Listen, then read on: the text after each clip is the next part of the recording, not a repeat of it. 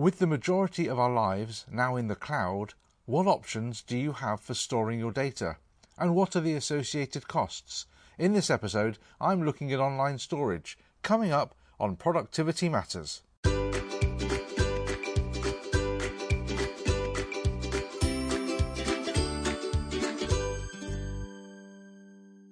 When it comes to online storage, there's a vast array of choices depending on your personal preference and even what you actually want to do with it.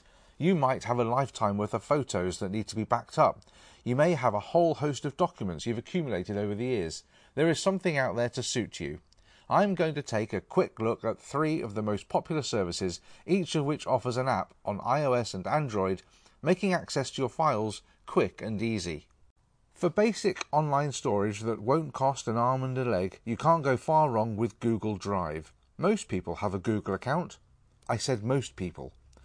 Google Drive is your online storage for all types of document Word documents, spreadsheets, presentations, photos, as well as audio and video. Google offer a minimum of 15 gigabytes of storage completely free. For many, this is more than enough. If you need more, then for just £1.59 per month, you can increase this to 100 gigabytes. Bear in mind that Google Photos, the standalone storage for your pictures, is free for high quality photos, but if you store the full resolution, these will count against your quota. Within Drive, you can create folders and subfolders and add files as necessary. You can also create files using Google's own Docs, Sheets, and Slides software. These documents don't count towards your storage limit. If you need to share documents, this is as easy as sending an email. Google Drive is really the first port of call for online space. If you're invested in the Apple ecosystem, you're probably using iCloud. Here you get 5 gigabytes of storage included, with a charge of 79 pence per month to raise this to 50 gigabytes. Documents created in native Apple apps are still counted, so this isn't as beneficial as Google. However, it provides easy access and items stored on your Mac desktop are automatically synced to iCloud so you can retrieve them on other Apple products. Do you use iCloud Photo Library? This also uses your quota of storage. Your iCloud storage will also be used for backups, both for your device and the apps you have installed, which means you're likely to use up the free space much more quickly it might be worth changing some settings to save the apps backing up to preserve space. Having said that, 79 pence a month won't break the bank for another 50 gigabytes.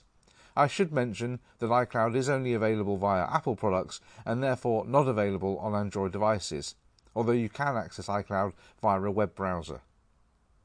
The final one to be included here is Microsoft OneDrive. There are a couple of flavours here. If you have Office 365 Home or Personal, the OneDrive is bundled into the package and you get a whopping 1 terabytes of storage. On the home version, you get a terabyte each for up to 5 people. Should you not have access to Office 365, then there is a free storage plan offering 5 gigabytes of space. If you need more space, this costs 199 a month for 50 gigabytes of space. As with others, it's easy to access and share documents from anywhere you can log into the service. There is also the app for iOS and Android. So what does this all cost? Well, looking at a base of 50 gigabytes per year, the costs would look a little bit like this. With Google Drive, you get 15 gigabytes free, and then the minimum additional payment is £19 and 8 pence per year, and for that you get 100 gigabytes. With Apple iCloud, you get your 5 gigabytes included free, and then there's an annual cost of £9.48 to get 50 gigabytes. The next plan after that is 200 gigabytes. Microsoft OneDrive also gives you 5 gigabytes for free, and then there's a cost of £1.99 a month, which is £23.88 across the year. So, on the face of it, iCloud represents the best value, but this is really only suitable for those with an Apple ID and associated devices. Otherwise, Google is the clear winner. I have had my Google account for a number of years now, and so far I've only used about 20% of the space. You get the 15 gig included for free when you sign up, and at £1.59 a month, if you need more, it's not going to break the bank. Do you use an online storage provider? If so, which service do you use? Is there a better alternative, in your opinion, to the three that I've mentioned here? I hope you found this episode interesting. If you have any questions about online storage or have any suggestions about a subject you'd like me to discuss, then please get in touch via Twitter at ProdMatters. Don't forget to subscribe where you normally listen to podcasts. Thank you very much for listening, and until next time, remember productivity matters.